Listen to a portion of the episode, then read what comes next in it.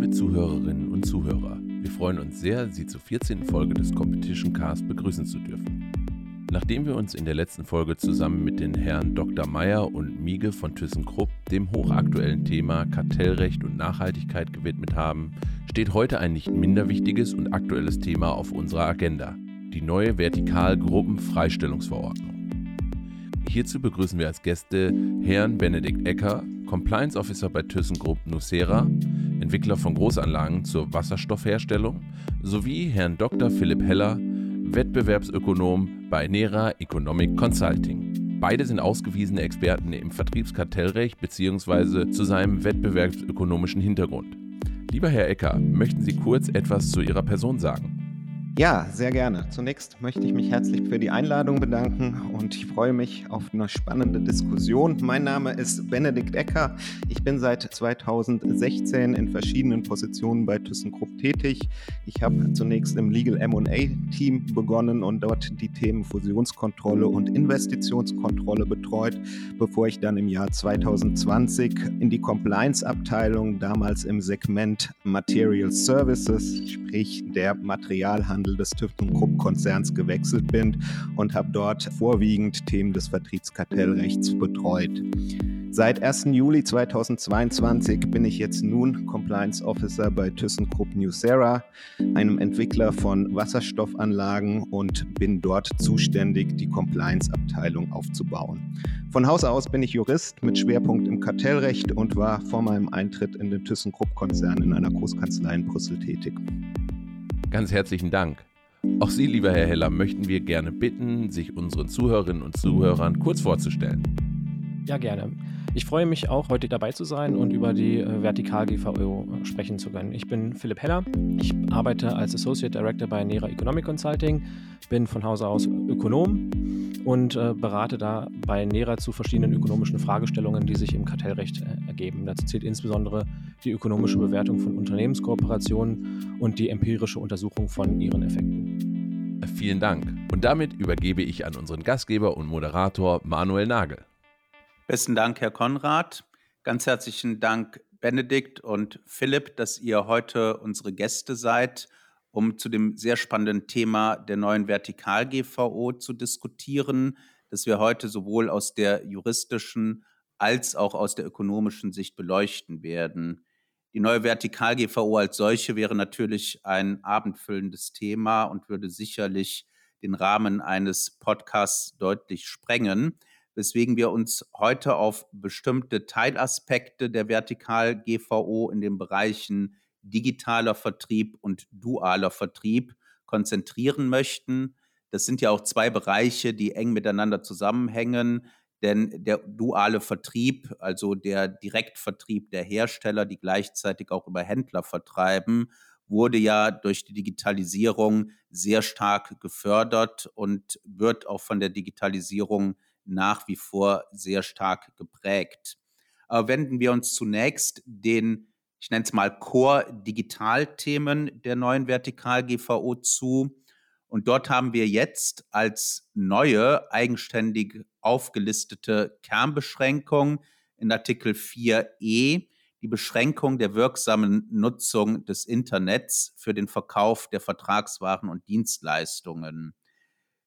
Diese Kernbeschränkung betrifft die Beschränkung der wirksamen Nutzung des Internets an sich für den Vertrieb, aber auch, stellen die Leitlinien klar, das ergibt sich vielleicht nicht so unmittelbar aus dem Wortlaut der Norm, auch die Beschränkung der wirksamen Nutzung des Internets für den Vertrieb der Waren und Dienstleistungen an bestimmte Kundengruppen oder in bestimmte Gebiete.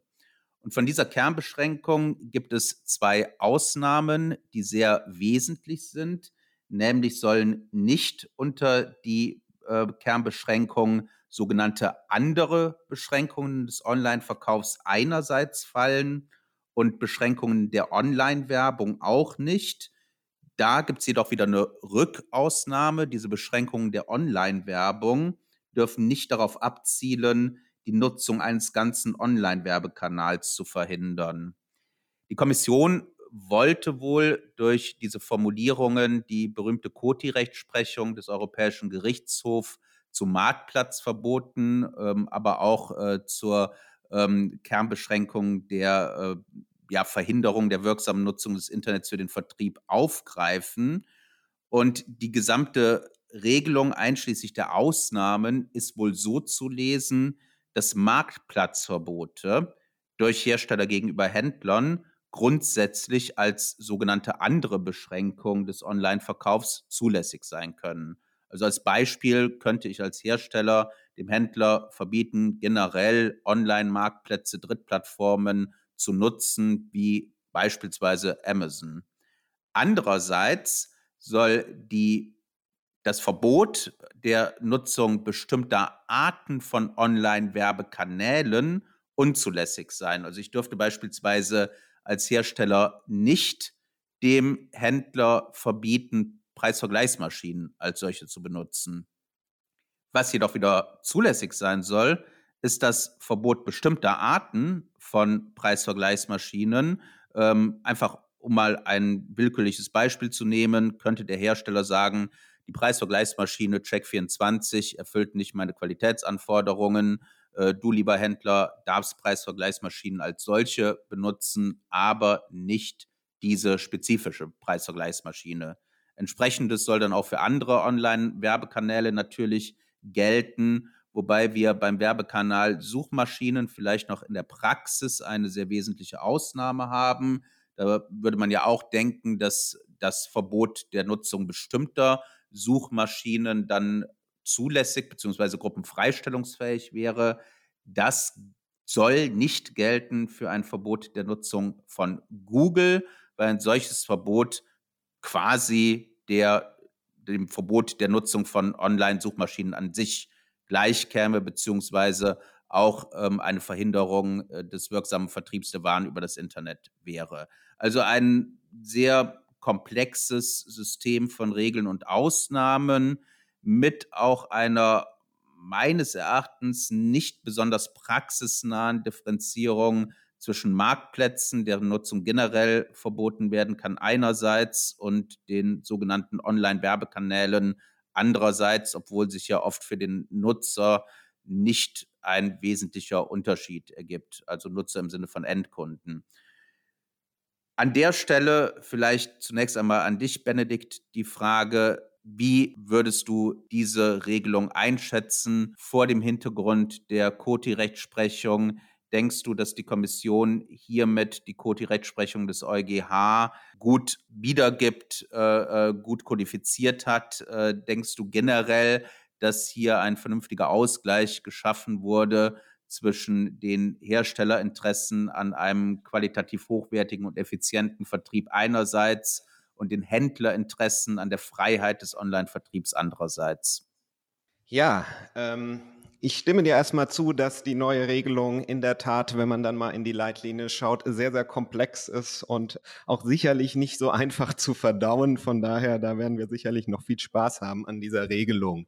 Die Frage nach der Koti-Rechtsprechung. Also zunächst fällt auf, dass ja die neue Kernbeschränkung beziehungsweise die neue Freistellungsmöglichkeit darüber hinausgeht, denn Koti betraf ja eigentlich den Schutz eines Luxus-Images. Die Frage, die sich mir stellt, ist, muss man diese Kriterien jetzt an Koti messen oder geht es hier primär um eine gesetzgeberische Entscheidung der Abwägung des Interesses des Herstellers an ja, einer eigenständigen Wahl seiner Vertriebswege versus den Interessen des Händlers und somit auch des Konsumenten möglichst viel Wettbewerb auf Vertriebsebene zu haben, die lediglich an Koti orientiert ist und diese nicht eins zu eins replizieren muss.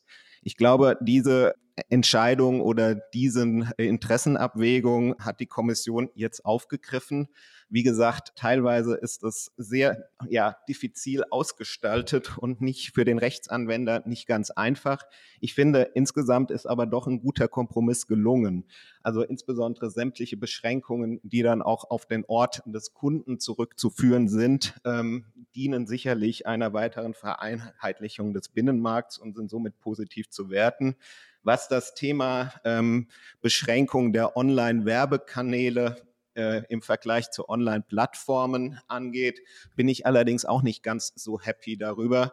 Denn in der Tat ist da schon ja ein, ein Wertungswiderspruch zu erkennen, dass ich ein umfängliches ähm, Plattformverbot aussprechen darf, umgekehrt aber nicht ein umfängliches Verbot für Preissuchmaschinen, die du ja als Beispiel genommen hast. Und hier muss man sich fragen, ist das am Ende des Tages vielleicht nicht eine weitergehende Beschränkung, ähm, wenn ich ein Plattformverbot ausspreche als ein Preissuchmaschinenverbot? Denn Oftmals ist es ja so, gerade bei Artikeln, die der Kunde im Internet kauft, die jetzt nicht ganz so hochpreisig ist, ja, da geht der Kunde eher auf eine Plattform als auf Preissuchmaschine. Sprich, am Ende des Tages hat hier der Kunde möglicherweise weniger Auswahl. Ja, würde ich haargenauso sehen, wie du das referiert hast. Mich stört es auch, dass hier diese Ungleichbehandlung von Vertriebsplattformen, kann man sagen, einerseits und Preisvergleichsmaschinen andererseits existiert, die ja auch aus Nutzersicht oft nicht wirklich sich bemerkbar macht. Ob ich nun auf Amazon unmittelbar beim Händler eine Ware bestelle oder ob ich dann bei Check24 vielleicht noch einen Zwischenklick habe, um dann aber auch direkt verlinkt zu werden auf den Webshop des Händlers. Also dieser eine Klick kann ja eigentlich nicht die kartellrechtliche Beurteilung so fundamental unterschiedlich machen. Philipp, wie würdest du das Ganze aus ökonomischer Sicht denn betrachten? Also zunächst äh, bin ich ja auch ein bisschen beruhigt, dass diese Komplexität der Vertikal-GVO jetzt nicht nur mich als Ökonom, sondern auch euch als äh, Juristen vor Herausforderungen stellt. Aber ich glaube, auch aus ökonomischer Sicht ist diese äh, Ungleichbehandlung etwas, wo man sicherlich ein Fragezeichen dran, dran machen kann. insbesondere diese Ungleichbehandlung zwischen Preisvergleichswebsites und Online-Marktplätzen ist ja auch etwas, was ihr auch schon angesprochen habt. Da kann man natürlich auch darauf verweisen, dass in der bisherigen Fallpraxis der, der Kommission und auch anderer Wettbewerbsbehörden das immer als separate Märkte angesehen wurden obwohl ja die betroffenen Unternehmen teilweise hier auch argumentiert haben, dass der Markt einheitlicher sei und dass zum Beispiel Suchmaschinen im selben Markt wie, wie Online-Marktplätze zu verorten seien. Also das berühmte Bonmot, dass der Wettbewerb nur einen Klick weit entfernt sei, hat ja in der Vergangenheit ja nicht dazu geführt, dass die Wettbewerbsbehörden hier einen einheitlichen Markt gesehen haben, sodass man durchaus sagen könnte, okay, es sind unterschiedliche Märkte und bei unterschiedlichen Märkten kann es sein, dass bestimmte äh, vertikale äh, Vorgaben unterschiedliche äh, Auswirkungen haben. Nun ist es aber auch so, dass letztlich diese verschiedenen Kanäle, mit denen sich die äh, Verbraucher im Internet Informationen beschaffen, also sei es Suchmaschinen, seien es Online-Marktplätze, seien es Preisvergleichsmaschinen, die führen ja letztlich dazu, dass Konsumenten äh, suchen, welches Produkt sie kaufen möchten und dann dieses Produkt auch erwerben können. Das heißt, selbst wenn es hier jetzt weniger starke Substitutionswirkungen zwischen diesen verschiedenen Kanälen geben sollte, ist ja die letztliche Funktionsweise relativ ähnlich was auch bedeuten würde, dass die wettbewerbsökonomische Bewertung verschiedener Verbote relativ ähnlich ausfallen sollte, was dann bedeuten würde, dass eine Differenzierung hier nicht unbedingt notwendig ist. Jetzt hat sich die, die Kommission dagegen entschieden. Es kann halt sein, dass das einfach von der Marktstruktur auf den verschiedenen Märkten angenommen wird, dass diese so unterschiedlich sind, dass man eben hier auch unterschiedlich äh, vorgehen kann und dass es letztlich eine empirische Entscheidung ist, die, die man dann vielleicht weniger in der Begründung für oder in Leitlinien sehen kann, sondern die sich einfach aus den Marktgegebenheiten ergibt, was dann natürlich auch bedeuten könnte, dass diese Vorgaben dann bei der nächsten Änderung auch angepasst werden können. Mhm. Okay, ja, gute Punkte. Insbesondere der Punkt, dass wie du zu Recht sagst, herkömmlich hier verschiedene Märkte angenommen werden. Ob tatsächlich diese Differenzierung nun darauf beruht, dass man verschiedene Marktstrukturen seitens der Kommission empirisch erfasst hat und dem Rechnung tragen will, oder ob es nicht vielmehr so ist, dass die Kommission sozusagen das Maximale aus der Koti-Rechtsprechung rausholen möchte und an den Marktplatzverboten nicht vorbeikommt, diese Gruppen freizustellen. Andererseits dann aber sagt, was sonstige Online-Werbe im gewissen Sinne dann auch Vertriebskanäle anbelangt, habe ich noch die Möglichkeit, strengere Maßstäbe anzulegen. Also ob es mehr, ich sag mal, wettbewerbspolitisch getrieben ist, da würde ich mein Fragezeichen dran machen. Aber sehr guter und interessanter Punkt, den du da aufgebracht hast, Philipp. Ich würde tatsächlich jetzt aber auch schon zum nächsten Thema kommen, ähm, einem sehr praxisrelevanten Thema, das in der Vergangenheit auch Gegenstand zahlreicher Entscheidungen, insbesondere auch des Bundeskartellamtes war, sogenannte Doppelpreissysteme. dass also beispielsweise ein Hersteller die Waren, die der Händler über den stationären Vertrieb vertrieben hat, ihm billiger angeboten hat, damit dieser stationäre Vertrieb subventioniert wird. Also die Mieten, die für das Ladenlokal gezahlt werden müssen, die Personalkosten, die entstehen und so weiter und so fort im Vergleich zum Online-Vertrieb. Früher wurde das von der Kommission allerdings nicht aus dem Wortlaut der Vertikal-GVO heraus, sondern in den Leitlinien als Passivverkaufsbeschränkung als Beschränkung des Online-Verkaufs und mithin als Kernbeschränkung betrachtet und entsprechend hoch auch von den Kartellbehörden bebußt, ohne dass es jetzt zu wesentlichen Änderungen des Wortlautes der Vertikal-GVO im Hinblick auf Passivverkaufsverbote gekommen wäre, geht nunmehr die Kommission in den Leitlinien davon aus, dass Doppelpreissysteme zulässig sein können, wenn das ist die Voraussetzung, der Preisunterschied in vernünftiger Beziehung zu den unterschiedlichen Kosten beziehungsweise Investitionen für die verschiedenen Vertriebskanäle steht. Auch da ist natürlich die Grenze die neue Kernbeschränkung, die Verhinderung der wirksamen Nutzung des Internets für den Online-Verkauf. Wenn also solche Doppelpreissysteme dazu führen, dass der Online-Verkauf als solcher unwirtschaftlich wird oder wenn es zu faktischen Mengenbeschränkungen kommt. Aber an sich kann das Ganze jetzt zulässig sein. Sehr ärgerlich für die Unternehmen, die aufgrund einer Leitlinieninterpretation des Gesetzes in der Vergangenheit dafür bebußt wurden, dass nunmehr das Gesetz ja im gewissen Sinne muss man sagen neu interpretiert wird, aber diesen Unternehmen wird es jetzt aufgrund der Rechtskraft der Entscheidungen auch nicht mehr viel helfen. Aber wie würden wir das diese Neuinterpretation ökonomisch und juristisch bewerten. Und vielleicht an der Stelle erstmal die Frage an dich, Philipp, fände ich sehr spannend. Was sagt der Ökonom dazu? Haben wir hier nach wie vor bei Doppelpreissystemen vielleicht eine Passivverkaufsbeschränkung im Sinne einer Beschränkung von Online-Vertrieb? Oder ist es nunmehr insbesondere auch vor dem Hintergrund der ja sehr erfolgreichen Entwicklung des Online-Vertriebs, unter anderem getrieben durch die Pandemie, so dass wir uns Doppelpreissysteme und Subventionierungen des stationären Vertriebs leisten können?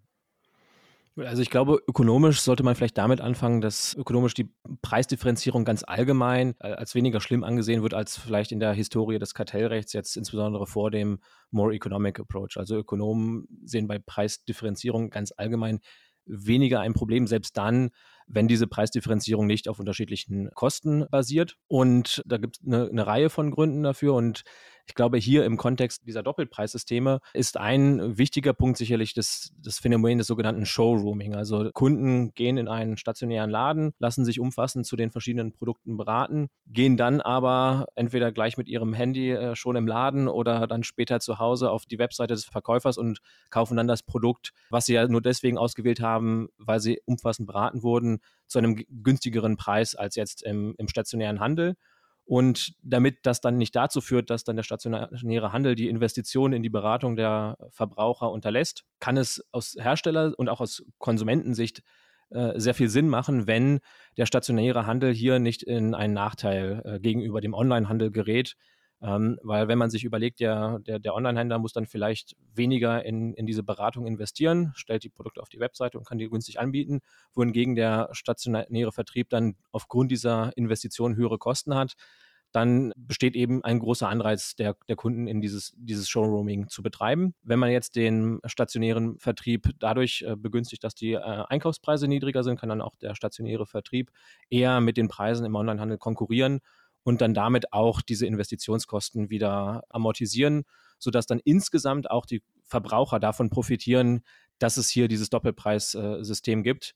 Und damit wäre dann letztlich auch das Kriterium nach dem Artikel 101 Absatz 3 äh, erfüllt, wo man ja auch eine äh, individuelle Ausnahme vom Kartellverbot erhalten könnte. Und dass das jetzt hier einfacher gemacht wird, scheint zumindest aus ökonomischer Sicht sehr, sehr äh, hilfreich. Die Gefahr, dass man mit so einem Doppelpreissystem jetzt die wirksame Nutzung des Internets komplett ausschaltet, würde ich da eher gering einschätzen.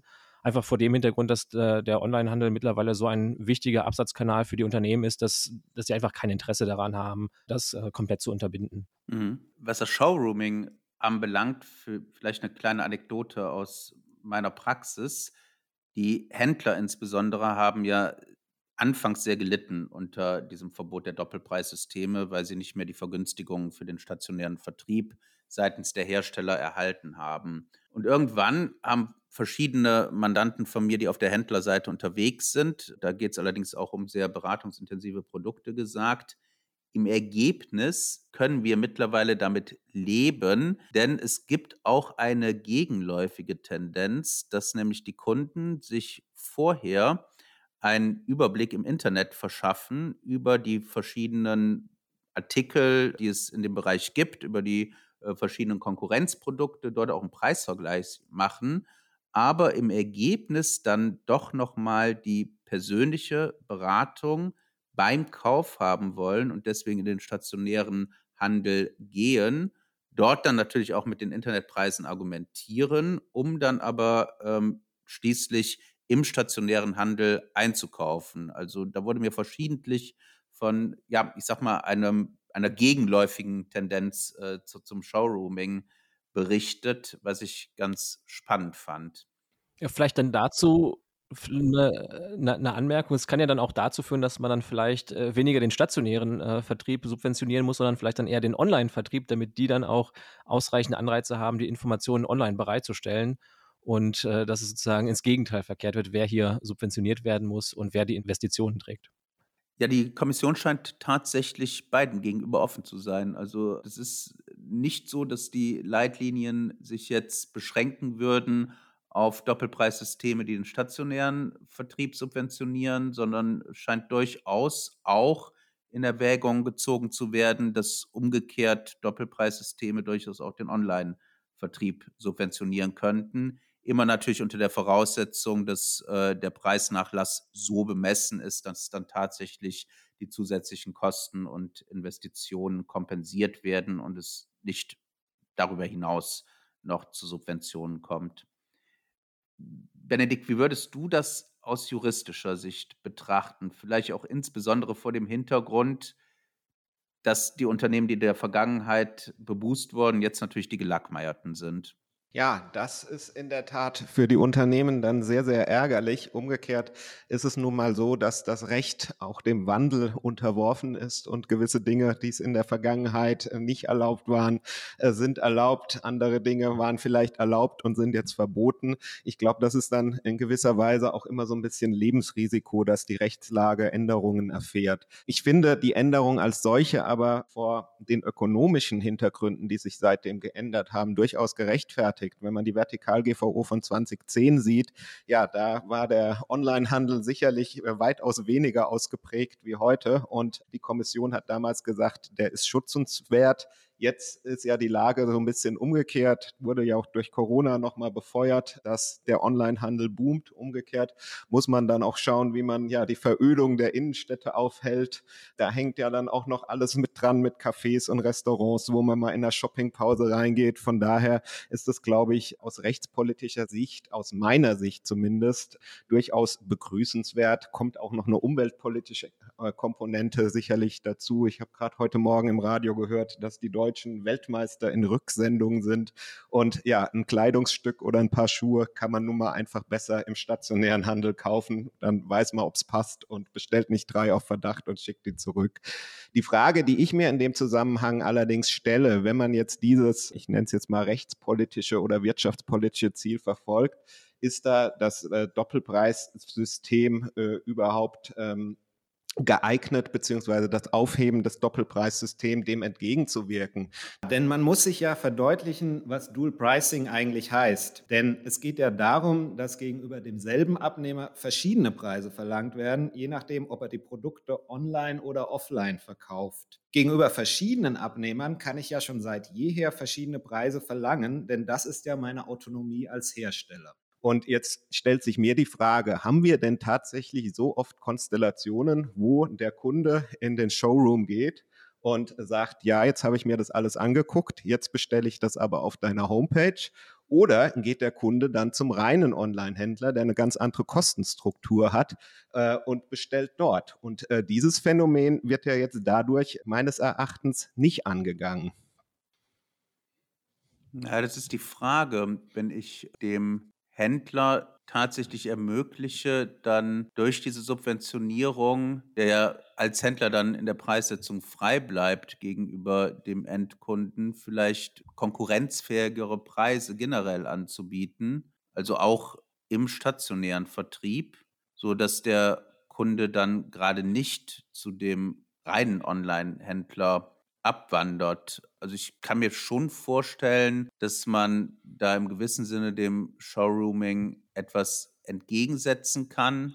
Ob es tatsächlich noch von besonderer Praxisrelevanz ist, auch vor dem Hintergrund dieser beschriebenen Gegentendenz, ich weiß es nicht. Also im Ergebnis würde ich aber sagen, und da stimme ich dir absolut zu, Benedikt, die Welt hat sich schlicht geändert gegenüber 2010 und der Online-Vertrieb ist mittlerweile so stark geworden und der stationäre Vertrieb so abgeschwächt, dass man an der Stelle sicherlich ein wenig abrücken kann von diesem Schutz des Online-Vertriebs als eine Art goldenes kaltes Kartellrecht, der es bislang war. Mit Blick auf die Uhr und da wir uns ja auch noch den spannenden Themen des dualen Vertriebs widmen wollen, würde ich sagen, dass wir einige der eigentlich vorgesehenen Themen zum Digitalvertrieb, nämlich die Frage, dass hybride Plattformen nunmehr von der Gruppenfreistellung ausgenommen sind oder auch die Frage, inwieweit Online-Vermittlungsplattformen jetzt Anbieter oder Handelsvertreter sind und in welchem Umfang hier Artikel 4 auch auf Vorgaben solcher Online-Plattformen gegenüber ihren kommerziellen Nutzern Anwendung finden kann, vielleicht skippen. Was ich aber ganz gerne noch besprechen würde, weil das auch aus meiner Sicht ökonomisch hochinteressant und komplex ist, juristisch ohnehin, ist die Frage der Bestpreisklauseln.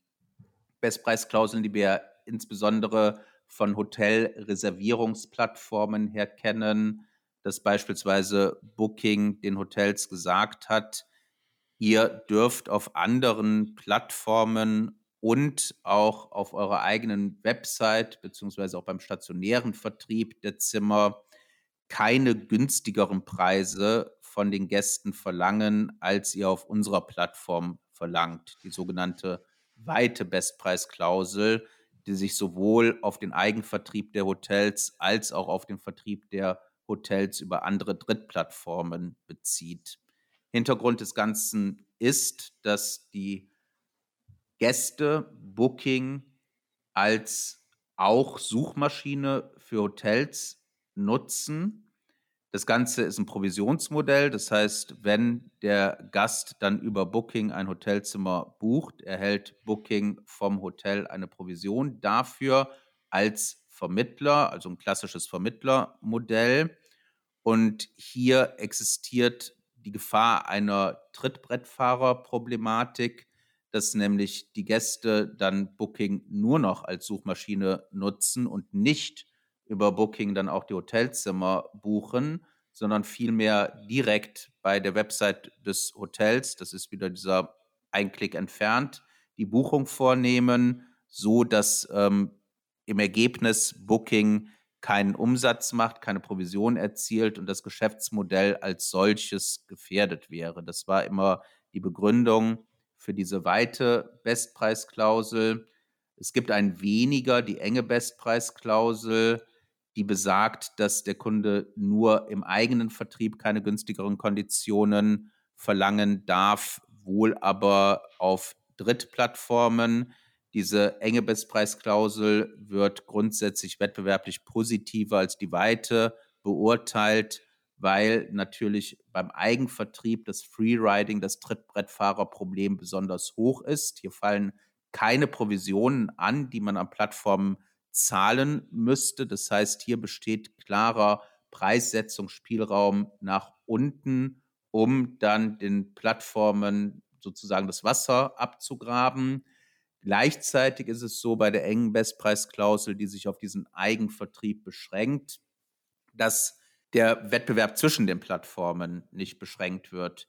Denn andere Plattformen können ihre Provisionen senken und dadurch dem Anbieter, dem Hotel ermöglichen, auf dieser Plattform günstigere Konditionen zu bieten. Das Hotel ist frei und ist nicht durch eine weitere Bestpreisklausel gebunden. Das heißt, wenn überhaupt, wird hier der Wettbewerb in den Hotelmärkten als solchen, nicht aber der Wettbewerb zwischen verschiedenen Hotelreservierungsplattformen durch die enge Bestpreisklausel beschränkt. Das hat dann im Ergebnis dazu geführt, dass sich die Kommission dazu entschieden hat, die enge Bestpreisklausel gruppenfrei zu stellen. Die weite Bestpreisklausel ist jedoch nach Artikel 5 der neuen Vertikal-GVO eine nicht freigestellte Beschränkung. An der Stelle vielleicht noch der Hinweis, wie man mit diesen Bestpreisklauseln, egal ob eng oder weit, umgeht, war uneinheitlich in Europa bis zur neuen Vertikal-GVO. Die einen Gerichte haben es so gemacht, bestimmte Mitgliedstaaten haben Sondergesetze hierzu eingeführt. Beispielsweise haben die Österreicher es über das Lauterkeitsrecht geregelt. Hoch umstritten war auch, ob denn die engen und weiten Bestpreisklauseln unter der alten Vertikal-GVO Gruppen freigestellt waren. Man muss wohl davon ausgehen, dass sie es waren, so auch die Europäische Kommission. Und jedenfalls im Hinblick auf enge Bestpreisklauseln schien auch der BGH in der Booking-Entscheidung anzunehmen, dass eine Gruppenfreistellung vorlag. Also in der Hinsicht hat sich nichts geändert. Früher hingegen waren wohl auch die weiten Bestpreisklauseln gruppenfreigestellt. Es ist also strenger geworden. So, jetzt habe ich viel über Bestpreisklauseln erzählt und würde zunächst mal dich fragen, Benedikt, wie du aus juristischer Sicht auch vor dem Hintergrund des Flickenteppiches, den wir ja bislang hatten, diese Regelung einschätzt. Ja, gerne. Also ja, der Flickenteppich, äh, da komme ich gleich drauf zu sprechen, wird ja vielleicht sogar noch um ein paar Flicken erweitert. In der Sache äh, finde ich die Regelung, die jetzt getroffen wurde, gar nicht mal so schlecht, denn was will man eigentlich bezwecken? Ja, äh, dass man will die Trittbrettfahrerei, nenne ich es jetzt mal, verhindern. Und die ist natürlich wesentlich evidenter, wenn ich, nehmen wir jetzt das genannte Beispiel auf Booking.com, schon quasi die verschiedenen Hotels sehe und dann einfach ähm, ja auf die Hotel-Homepage gehe. Ähm, das ist nun mal ein, ein sehr schneller und sehr einfacher Schritt. Umgekehrt, ob ich jetzt auf eine andere Plattform gehe, das ist dann schon nochmal ein weiterer Schritt nach meinem Dafürhalten. Insofern stimme ich auch der Kommission zu, dass dann insoweit die weiten Bestpreisklauseln auch den Wettbewerb zwischen den Plattformen untereinander beschränken. Es mag sicherlich Konstellationen geben, wo weite Bestpreisklauseln insbesondere kleinere Anbieter bevorzugen, aber das ist nun mal eine Sache, die man ja im Einzelfall dann ja auch immer noch über Artikel 101 Absatz 3 freistellen kann. Ja, zum Flickenteppich. Ich finde, in der Debatte ist immer wichtig, wenn man das Booking.com Urteil des BGHs nimmt, dass man da nochmal darauf hinweist, dass dieses Urteil ja außerhalb des Geltungsbereichs der Vertikal GVO entstanden ist. Deshalb ist es insofern insoweit jetzt auch kein Wertungswiderspruch, weil damals hat ja der BGH gesagt, dass auch eben die engen Bestpreisklauseln bei Booking ein Problem darstellen, ähm, konnte das allerdings ja auch auf äh, ausgiebige ökonomische Sachverhalte oder Ermittlungsergebnisse stützen. Ja, der Flickenteppich ist dahingehend womöglich jetzt noch größer zu erwarten, als dass man ja vom Artikel 5 der grauen Klausel auch noch einen Artikel weiter gucken muss und jetzt in Artikel 6 ja der Entzug Entzug der Gruppenfreistellung droht, wenn eine besondere Konzentration im Markt und kumulative Effekte zu erwarten sind. Da hat die Kommission ja wahrscheinlich genau solche Konstellationen wie Booking.com im Auge, wo dann selbst eine enge Bestpreisklausel den Wettbewerb beschränken kann. Von daher, ja, finde ich es jetzt erstmal gut, dass aus einer Beratungssicht, dass der Gesetzgeber da eine Klarheit geschaffen hat mit der Unterscheidung eng weit. Umgekehrt müssen wir dann tatsächlich mal sehen, ob der Artikel 6 dann nur im Gesetz steht oder dann auch tatsächlich angewendet wird, weil dann besteht natürlich wiederum die Gefahr, äh, dass dieser Flickenteppich ja noch undurchsichtiger für den Rechtsanwender wird. Was nicht schön wäre, weil anstelle von einem Mehr an Rechtssicherheit wir dadurch ein weniger hätten. Diese Möglichkeit des Entzugs der Gruppenfreistellung gab es ja auch bislang in der Verordnung 1 aus 2003 und auch explizit in anderen Gruppenfreistellungsverordnungen. Es ist ja nach meiner Kenntnis bisher nie zu einem solchen äh, Entzug einer Gruppenfreistellung gekommen, weswegen meine Hoffnung wäre, dass die Kommission im Interesse der Rechtssicherheit für europäische Unternehmen oder Unternehmen, die Geschäftstätigkeiten in Europa ausüben, nach wie vor mit dieser Möglichkeit sehr zurückhaltend umgeht, beziehungsweise es hoffentlich, aus meiner Sicht hoffentlich, nicht zu praktischen Anwendungsfällen kommt. Die Bestpreisklausel-Problematik ist ja im Grunde genommen ein zutiefst ökonomisches Problem, weniger ein juristisches, auch seitens des Bundeskartellamtes, die sich ja sehr reingehängt haben in das Thema und nach wie vor sehr reinhängen, die wohl auch nicht happy sind mit der Regelung, die nunmehr getroffen wurde, dass enge Bestpreisklauseln frei, gruppenfreistellungsfähig sind, wurde es mit hohem ökonomischen Sachverstand betrieben und auch die involvierten Beamten äh, sind solche, die Ökonomen sind und die entsprechende Expertise auch mitgebracht haben. Deswegen vielleicht an dich auch, Philipp, die Frage, wie würdest du die ganze Situation jetzt ökonomisch betrachten? Ja, danke für die Frage, Manuel. Also ich glaube, dass die Bestpreisklauseln durchaus auch ökonomisch sehr, sehr interessant sind, zumal es hier auch verschiedene Effekte gibt, die man sich, sich anschauen kann. Also ich glaube, ein Effekt, den wir schon besprochen haben, ist auch jetzt im Vergleich zum stationären Handel das, das Showrooming, was jetzt hier auch unter dem Begriff Trittbettfahrerproblem firmiert. Also, dass ein Kunde die, die, die Plattform nutzt, um das beste Angebot zu finden und dann beim Direktvertrieb dieses dann günstiger zu erwerben, sodass dann die Plattform äh, geringere Investitionsanreize hat oder eventuell vielleicht gar nicht äh, am Markt äh, aktiv sein kann. Und das sind sozusagen die, glaube ich, allgemein diskutierten Vorteile von solchen Bestpreisklauseln.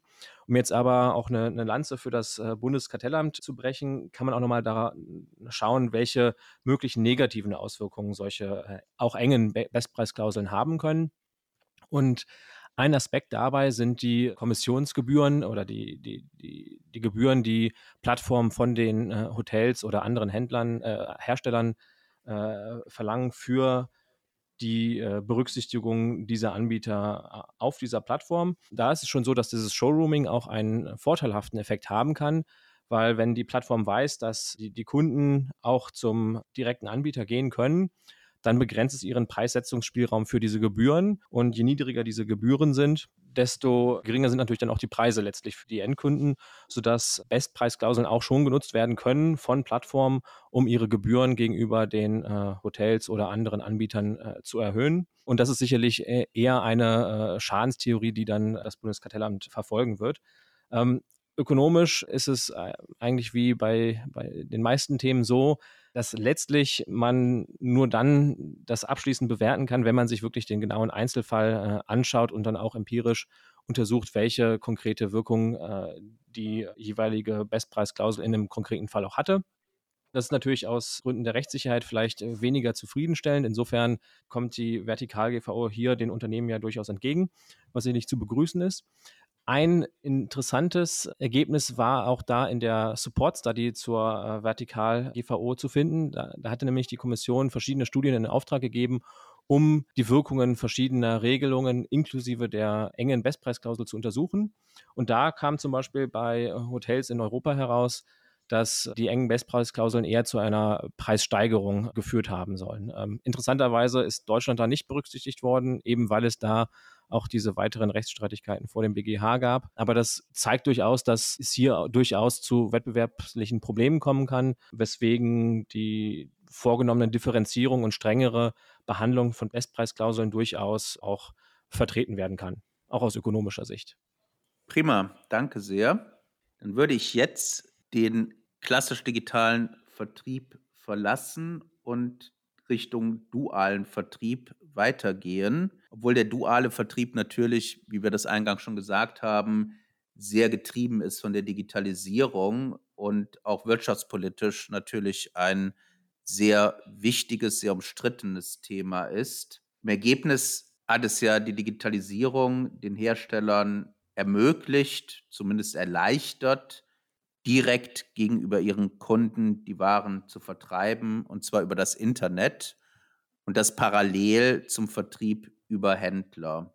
Gleichzeitig ist es so, dass wenn wir über Sortimentsangebote sprechen, Sortimente, die dann von verschiedenen Herstellern bestückt werden, Hersteller sich zusammenfinden, Herstellerplattformen gründen um so auch online den Kunden dieses Sortimentsangebot zu machen, was ja neben dem Vertrieb eine zusätzliche Funktion des Handels war. Vertrieb, Sortimentzusammenstellung, Beratung, auch die Beratung kann nunmehr über Remote, über Online direkt vom Hersteller gegenüber dem Kunden erbracht werden. Zu guter Letzt haben wir noch als weitere Handelsfunktion die Logistikfunktion. Aber auch da ist es ja so, dass im Online-Vertrieb dann teilweise vielleicht noch Händler zur Abwicklung eingesetzt werden durch die Hersteller in sogenannten Fulfillment-Modellen. Wir aber auch oft die Einschaltung reiner Logistikunternehmen haben, um diesen Direktvertrieb zwischen Hersteller und Kunden abzuwickeln. Mit anderen Worten, Hersteller ziehen klassische Händlerfunktionen, erleichtert durch die Digitalisierung an sich. Logistik, Vertrieb, Beratung, Sortiment und sonstige Funktionen, die eigentlich klassisch dem Handel zukamen. Das wiederum führt auch wirtschaftspolitisch vielleicht zu einer Art Neudefinition zwischen Hersteller und Handel im dualen Vertrieb und insbesondere zu einer ja, Neudefinition, was die Arbeitsteilung zwischen Hersteller und Händler anbelangt. Und ein wesentlicher Punkt in diesen dualen Vertriebssystemen ist natürlich der Informationsaustausch, hier insbesondere auch der absatzseitige Informationsaustausch. Hersteller und Händler sind ja jedenfalls auf der nachgelagerten Verkaufsebene Wettbewerber, wenn der Händler auch direkt an die Endkunden vertreibt. Und hier stellte sich schon in der Vergangenheit immer die Gretchenfrage, inwieweit dürfen denn dann Hersteller und Händler in solchen dualen Vertriebssystemen absatzseitige Informationen miteinander austauschen. Diese sehr wichtige und auch in der Praxis sehr umstrittene Frage hat nun die Kommission kodifiziert in Artikel 2 Absatz 5, der ein wenig kompliziert formuliert ist mit einer doppelten Verneinung, die aber im Ergebnis zugunsten der Unternehmen eine ähm, Darlegungs- und Beweislast Umkehr zugunsten der Unternehmen äh, bezwecken möchte.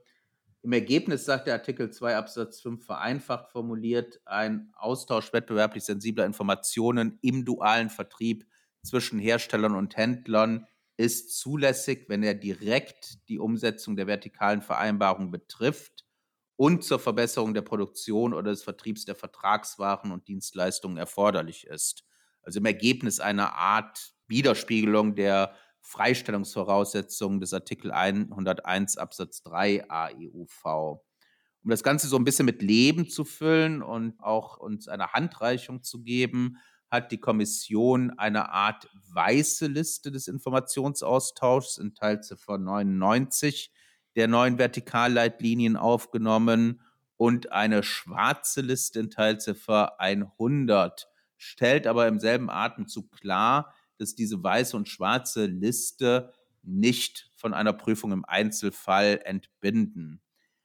Was ich ganz bemerkenswert fand an der weißen Liste ist, dass solange es sich nicht um kundenspezifische Preise handelt, es wohl durchaus möglich und erlaubt und gruppenfreigestellt sein soll, dass ein Händler seine auch aktuellen Absatzpreise dem Hersteller kommuniziert. So lese ich jedenfalls äh, das einschlägige Beispiel in Teilziffer 99. Was auch sehr interessant und bemerkenswert ist, dass Teilziffer 100 einen relativ strengen Maßstab an den Austausch kundenspezifischer Daten legt. Also soweit es wirklich um individuelle oder ich muss besser sagen, individualisierbare, identifizierbare Kunden geht, ist der Informationsaustausch nur noch in sehr engen Grenzen möglich, äh, wenn beispielsweise Sonderpreise für Kunden gewährt werden müssen ähm, seitens der Hersteller für den Händler. wenn beispielsweise es um Beratungsleistungen geht, Garantieleistungen oder um die Umsetzung von selektiven und Alleinvertriebssystemen mit entsprechenden Kundenbeschränkungen. Die ganze Geschichte ist, wie gesagt, wirtschaftspolitisch, glaube ich, sehr, sehr, sehr bedeutend und äh, wird äh, oder ist bereits auch äh, rechtlich ein großes Thema. Vielleicht, Benedikt, wenn du an der Stelle einmal anfangen möchtest, denkst du, dass die Kommission mit Artikel 2 Absatz 5, mit dieser weißen Liste und mit der schwarzen Liste einen guten Ausgleich gefunden hat zwischen einer effizienten Gestaltung von Vertriebssystemen einerseits und dem Schutz des Wettbewerbs innerhalb von Vertriebssystemen, also des berühmten Intra-Brand-Wettbewerbs andererseits. Zunächst ist das Thema Dual Distribution mitnichten ja nur ein Online-Thema, weil es gibt ja auch ganz viele klassische Industrien, die zum einen größere Lose direkt an den Endkunden vertreiben, zum anderen kleinere Lose dann über den Handel verkaufen, der insoweit ja auch hier die von dir genannten wichtigen Funktionen wahrnimmt. Das mal vorab. Ja, das Thema Informationsaustausch in diesem Verhältnis hat mich dann natürlich ähm, schon immer sehr stark beschäftigt. Ähm, von daher finde ich es jetzt erstmal gut, dass eine Regelung getroffen wurde, weil vorher war das ja in der Tat unklar und die Kommentatoren der Vertikal-GVO waren sich da ja auch nicht immer ganz einig, was denn jetzt erlaubt ist und was nicht. Ja, über die Liste, ähm, bevor ich da auf einzelne Punkte ähm, eingehe, ähm, muss man natürlich, wie du richtig gesagt hast, immer im Zusammenhang mit Artikel 2 Absatz 5 lesen, wo ja noch quasi zwei äh, zusätzliche Kriterien genannt genannt sind, nämlich die direkte Umsetzung der vertikalen Vereinbarung und die Verbesserung des Vertriebs oder der Produktion der Vertragswaren. Und ähm, wenn man das erstmal streng definiert, wird man vielleicht auch auf der sogenannten weißen Liste sich berechtigterweise immer die Frage stellen müssen, ist das jetzt tatsächlich noch für dieses Ziel oder sind das andere Ziele? Ich bin in der Tat auch als allererstes über das Thema Preise gestolpert, denn in der Tat Preise und Kunden sind ja eigentlich ja ein Tabuthema und man muss sich ja immer vor Augen führen, ja, wir sprechen hier über Wettbewerber auf der Vertriebsstufe. Wenn das jetzt zwei reine Händler wären, die sich da über äh, Preise austauschen, ähm, würde, glaube ich, jede Wettbewerbsbehörde der Welt darin ein Problem sehen, wenn hier ein Informationsaustausch stattfindet. Nur weil jetzt hier noch das Vertikalverhältnis hinzutritt, äh, sehe ich das nach wie vor kritisch und ähm, würde da eben vor den Voraussetzungen äh, in Artikel 2.5 mir immer die Frage stellen, ja, wozu ist das jetzt gut und vielleicht auch da eine eher konservativere Beratungspraxis anwenden. Ja. Was mir ja. noch aufgefallen ist als, als Punkt in der weißen Liste, ist ja sogar die leistungsbezogenen Informationen in Bezug auf andere Abnehmer, die der Anbieter dem Abnehmer mitteilen kann. Sprich, dass da ja vielleicht sogar schon eine Hub-and-Spoke-Thematik angelegt ist. Ähm, das fand ich auch sehr bemerkenswert. Da wird man sicherlich auch mal schauen müssen, wie sich da die Fallpraxis entwickelt. Das hätte ich jetzt eher auf der schwarzen als auf der weißen Liste vermutet. Also alles in allem kann man sagen, dass die weiße Liste da doch durchaus ähm, insbesondere dem äh, Hersteller ja einen weitergehenden Spielraum zubilligt, als ich jetzt zunächst vermutet hätte bei der Neuregelung. Geht mir genauso. Also ich sehe es genauso wie du. Ich finde es teilweise insbesondere im Hinblick auf die Absatzpreise sehr weitgehend. Ähm, ich hätte es mit Sicherheit nicht so erwartet. Es ist auch sich ähnlich sehr herstellerfreundlich. Und vor dem Hintergrund, was du aber auch zu Recht sagst, dass wir immer noch mal diese Kontrollinstanz des Artikel 2 Absatz 5 drüberlegen, frage ich mich, inwieweit diese von uns als sehr weitgehend empfundenen Beispiele dann überhaupt praxisrelevant werden können. Und ich stimme dir auch zu, hier ist es meines Erachtens angezeigt, konservativ zu beraten.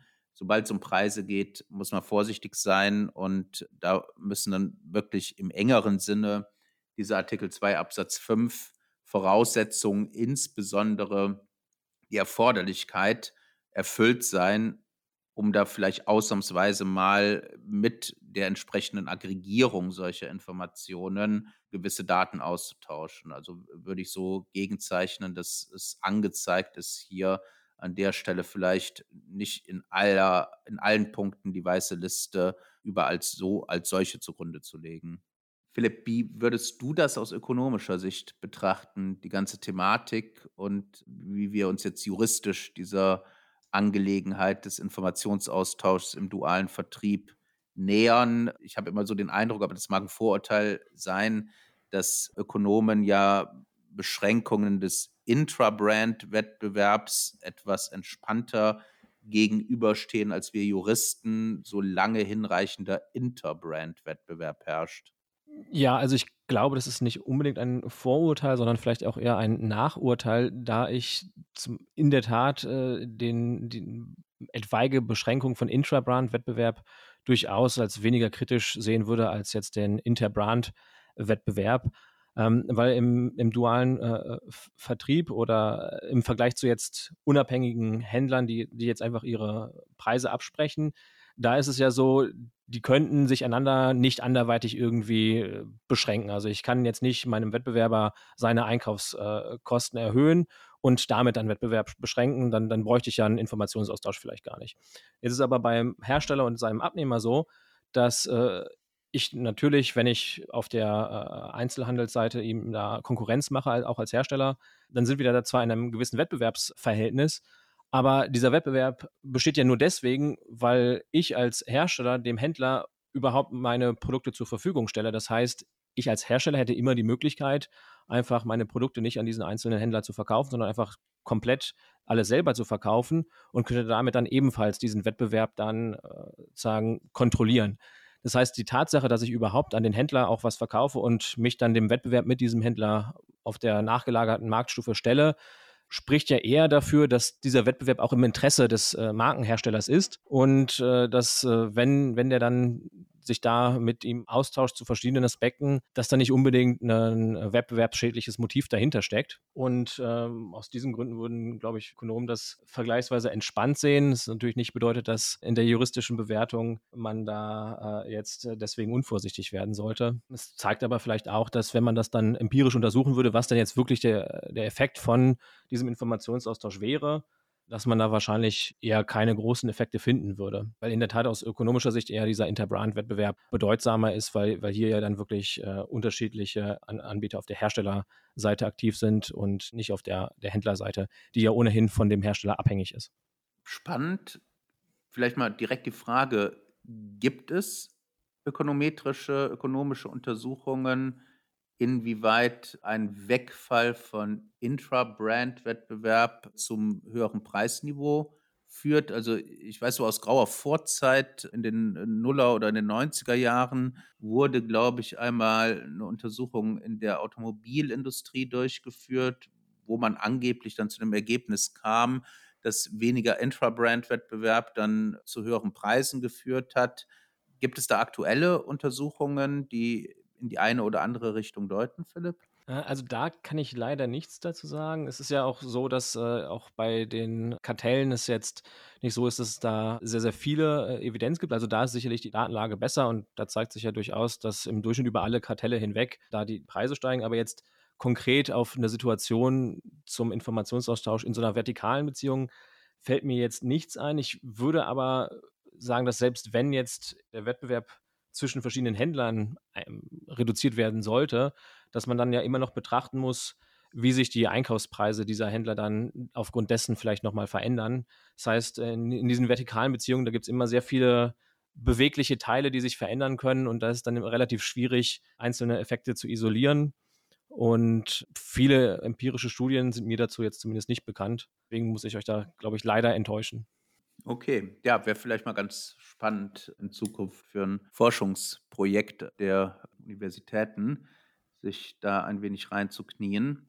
Mit Blick auch auf die Uhr würde ich jetzt zu unserem letzten Thema des dualen Vertriebs für heute kommen, die sogenannten Fulfillment-Modelle. Wir hatten das ja eben schon angedeutet, dass teilweise in dieser Neudefinition des Verhältnisses Hersteller-Händler es dazu gekommen ist, dass Händler zumindest in bestimmten Geschäftsmodellen, in bestimmten Abwicklungsmodi zu so einer Art Logistiker degradiert werden. Das degradiert natürlich in Anführungszeichen. In vielen, sehr vielen Branchen sind diese Fulfillment-Modelle schon seit längerer Zeit gang und gäbe und üblich. Was bedeutet Fulfillment-Modell? Das heißt im Grunde genommen, dass der Hersteller unmittelbar mit den Kunden die Preise und Konditionen für das Produkt verhandelt, das Ganze aber über den Händler abwickelt. Dann aber auch tatsächlich als Händler agiert und nicht als bloßer Logistiker, nicht als Handelsvertreter, sondern rein formell betrachtet verkauft der Hersteller die Waren an den Händler, der Händler verkauft die Waren an den Endkunden weiter, allerdings zu den Konditionen, die Endkunde und Hersteller vorab ausgehandelt haben. Und da war bereits in der Vergangenheit immer umstritten, könnte das hier eine Preisbindung der zweiten Hand und mithin eine Kernbeschränkung sein, denn der Hersteller gibt ja dem Händler vor, zu welchen Preisen er die Waren dann im Ergebnis an den Endkunden weiter zu veräußern hat. Ich bin auch unter Geltung der alten Vertikal-GVO und Leitlinien eigentlich immer davon ausgegangen, dass das grundsätzlich möglich sein muss und keine Kernbeschränkung darstellt, da nämlich ja nicht nur der Hersteller diesen Preis vorgibt, sondern auch gleichzeitig der Endkunde, der diesen Preis mit dem Hersteller ausgehandelt hat und es sich mitten um eine Vorgabe auch des Endkunden gegenüber dem Händler handelt. Die Kommission differenziert jetzt in den Leitlinien und sagt, wenn der Hersteller einseitig den Händler bestimmt und einsetzt, dann liegt keine Preisbindung der zweiten Hand vor. Es könnte aber gegebenenfalls eine Preisbindung der zweiten Hand vorliegen, wenn nicht der Hersteller den abwickelnden Händler einsetzt, sondern wenn der Kunde sich einen Händler, der die Abwicklungsleistung erbringt, auswählen kann. Dann würde nämlich dieser Endverkaufspreis gegebenenfalls im Hinblick auf diese Abwicklungsleistung, die ja auch eingepreist ist, eine Preisbindung der zweiten Hand darstellen und äh, mithin äh, sozusagen den Abwicklungswettbewerb zwischen Händlern beschränken. Das ist jetzt also die, ich möchte sagen, Kompromisslösung, die die Europäische Kommission gefunden hat. Und Benedikt, äh, vielleicht auch aus deinen Erfahrungen mit dualen Vertriebssystemen, mit äh, ähm, Fulfillment-Modellen gegebenenfalls und so weiter. Wie würdest du diese Herangehensweise der Kommission beurteilen? Ja, also zunächst ist das natürlich jetzt eine Kodifizierung. In der Tat, vorher war es ähm, nicht ganz so klar, ob man solche Modelle hat vereinbaren dürfen oder nicht. Jetzt hat man Klarheit, ist jetzt aus einer Händlerperspektive vielleicht nicht ganz eine optimale Lösung, weil man dadurch natürlich seine Margenhoheit verliert. Gleichwohl sind das aber ja ganz äh, klar Modelle, die in der Praxis vorkommen, insbesondere wenn große OEMs mit Herstellern von Produkten verhandeln, ja, und der Händler dann tatsächlich nur noch eine Logistikfunktion wahrnimmt, wird man solche Modelle durchaus sehen. Ja, die Unterscheidung, von wem die Beschränkung ausgeht oder von wem der Händler ausgewählt wird, besser gesagt, die kann ich in der Sache nicht so nachvollziehen. Ganz oft wird man ja auch Situationen haben, wo eben gerade der Hersteller und der Endkunde gemeinsam die Preise verhandeln und dann gemeinsam bestimmen, wen man da dazwischen schaltet. Da kommt man ja dann in, in Nachweisschwierigkeiten. Und wie gesagt, aus meiner Sicht von der Schadenstheorie her sehe ich da keinen großen Unterschied, aber da bin ich insbesondere auf Herrn Hellers ökonomische Expertise äh, gespannt, wie, wie er das sieht. Ich habe in dem Zusammenhang aber vielleicht noch einen ganz anderen juristischen Punkt oder ein juristisches Problem, dass es regelungsdogmatisch natürlich nicht optimal ist, dass dieses Beispiel in den Leitlinien steht, denn nun hat man das Problem, dass vielleicht eine nationale Wettbewerbsbehörde, insbesondere das Bundeskartellamt, das ja bei Preisbindung der zweiten Hand eine sehr restriktive Linie fährt, das vielleicht anders beurteilt. Also da bleibt es meines Erachtens auch noch spannend an dieser Front. Ja, das ist, das ist zutreffend. Also auch da, klar, wäre es wünschenswert gewesen, übrigens wie auch bei den Doppelpreissystemen hätte man eine klare gesetzgeberische Wertung und nicht nur Verwaltungsleitlinien. Ich sehe auch neben den Kartellbehörden, die ja grundsätzlich versuchen, sich nicht unbedingt frontal ins Gehege zu kommen, insbesondere ein Risiko auch bei den nationalen Gerichten einerseits, äh, bei den europäischen Gerichten aber andererseits, dass man hier sagen könnte, dass äh, ja je nach Interpretation Artikel 4a dagegen steht. Wirtschaftlich betrachtet, aber auch juristisch betrachtet vor dem Hintergrund, dass ja die Initiativen auch vom Endkunden ausgehen und es nicht, nicht um einseitige Herstellervorgaben handelt, würde ich aber, und habe das ja auch schon unter der alten Vertikal-GVO vertreten, davon ausgehen, dass sowas zulässig sein muss. Philipp, aus ökonomischer Sicht, wie würdest du die ganze Konstellation betrachten?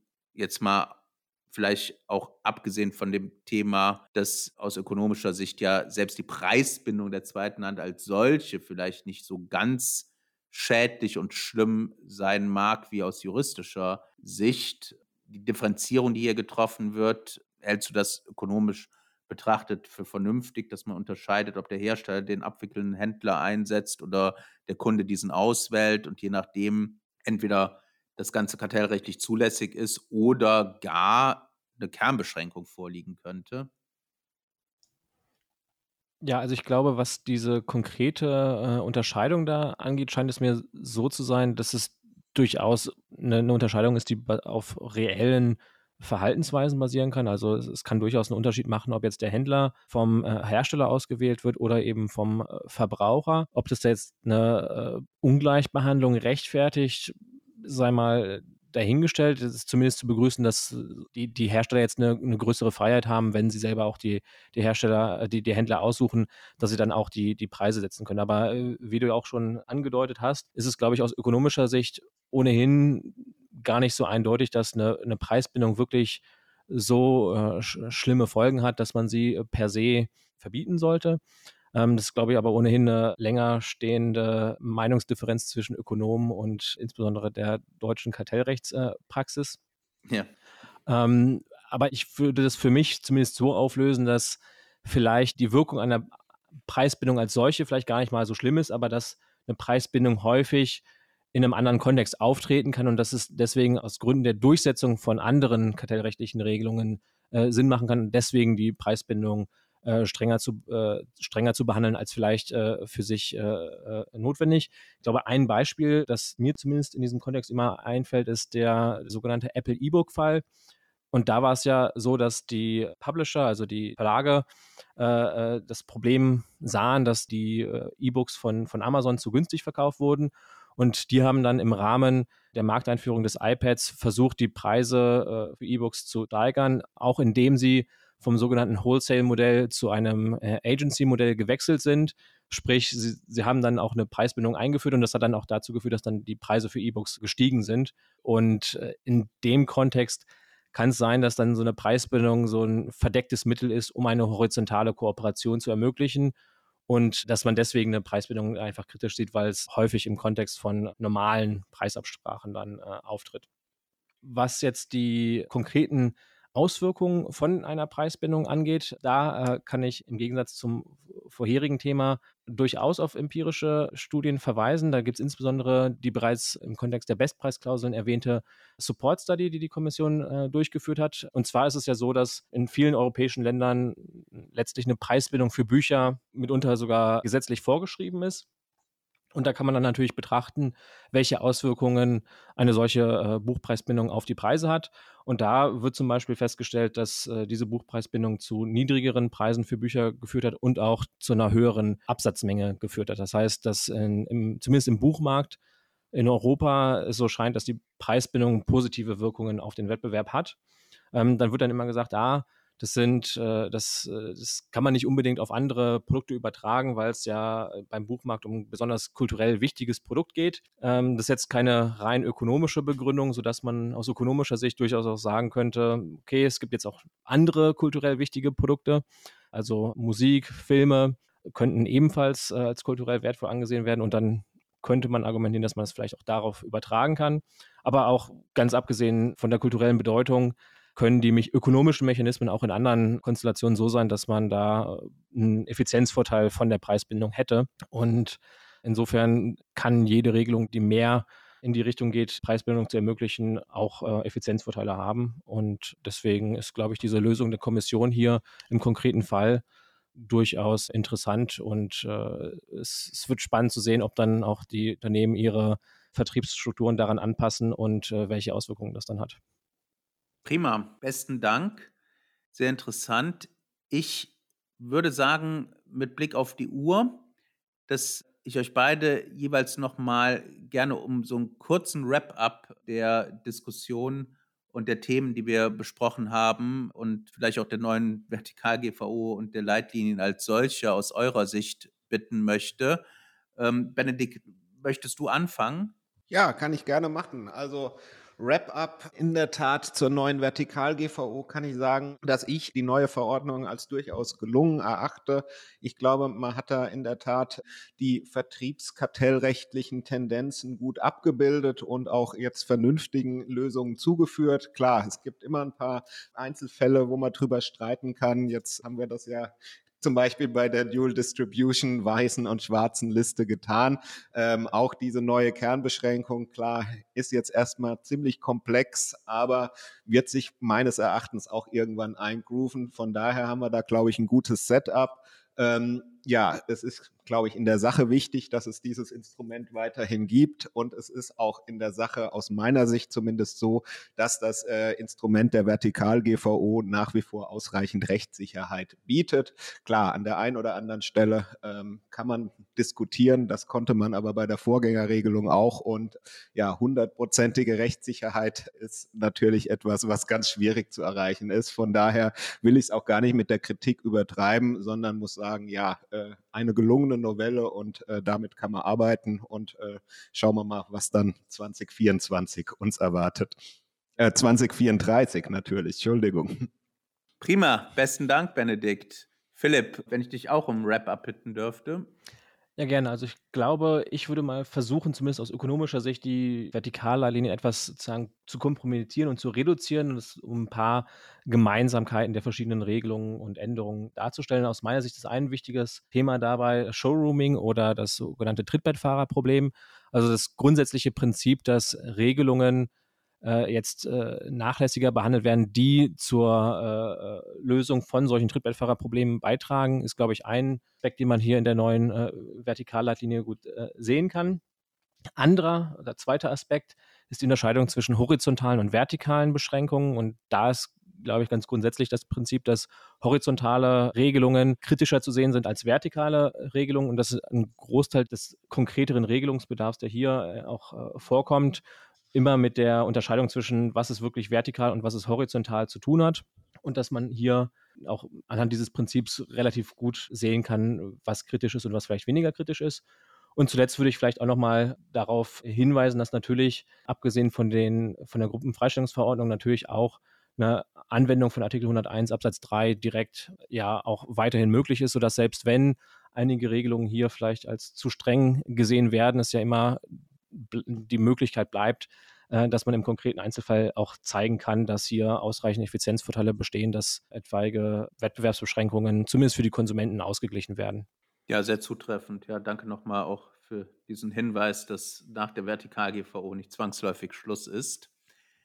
Ja, ich selber bin auch der Auffassung, dass die Kommission hier trotz einiger Kritikpunkte auch an einzelnen Vorschriften, an einzelnen Ausführungen in den Vertikalleitlinien insgesamt eine ausgewogene Regelung geschaffen hat, die auch sicherlich zukunftsfähig ist.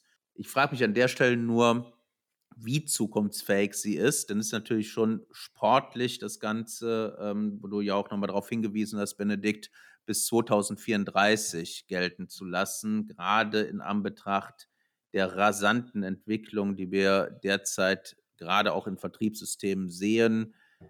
Im Augenblick steht das Metaverse vor der Tür. Mal sehen, was es wird, mal sehen, wie es wird.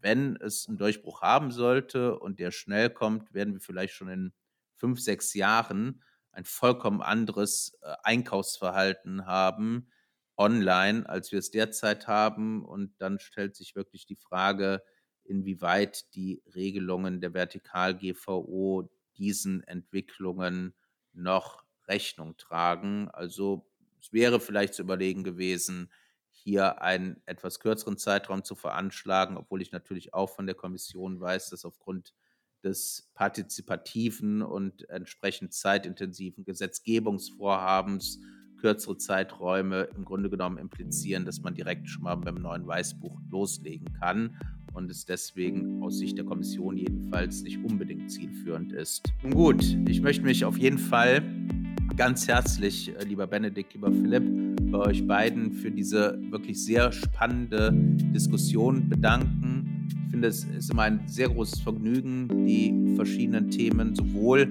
aus der juristischen als auch aus der ökonomischen Sicht zu beleuchten. Ich empfinde das als sehr bereichernd. Herzlichen Dank dafür. Und ich hoffe, dass unseren Zuhörerinnen und Zuhörern es auch so gefallen hat. Und ich würde mich sehr freuen, wenn Sie auch beim nächsten Mal wieder beim Competition Cast einschalten. Herzlichen Dank fürs Zuhören.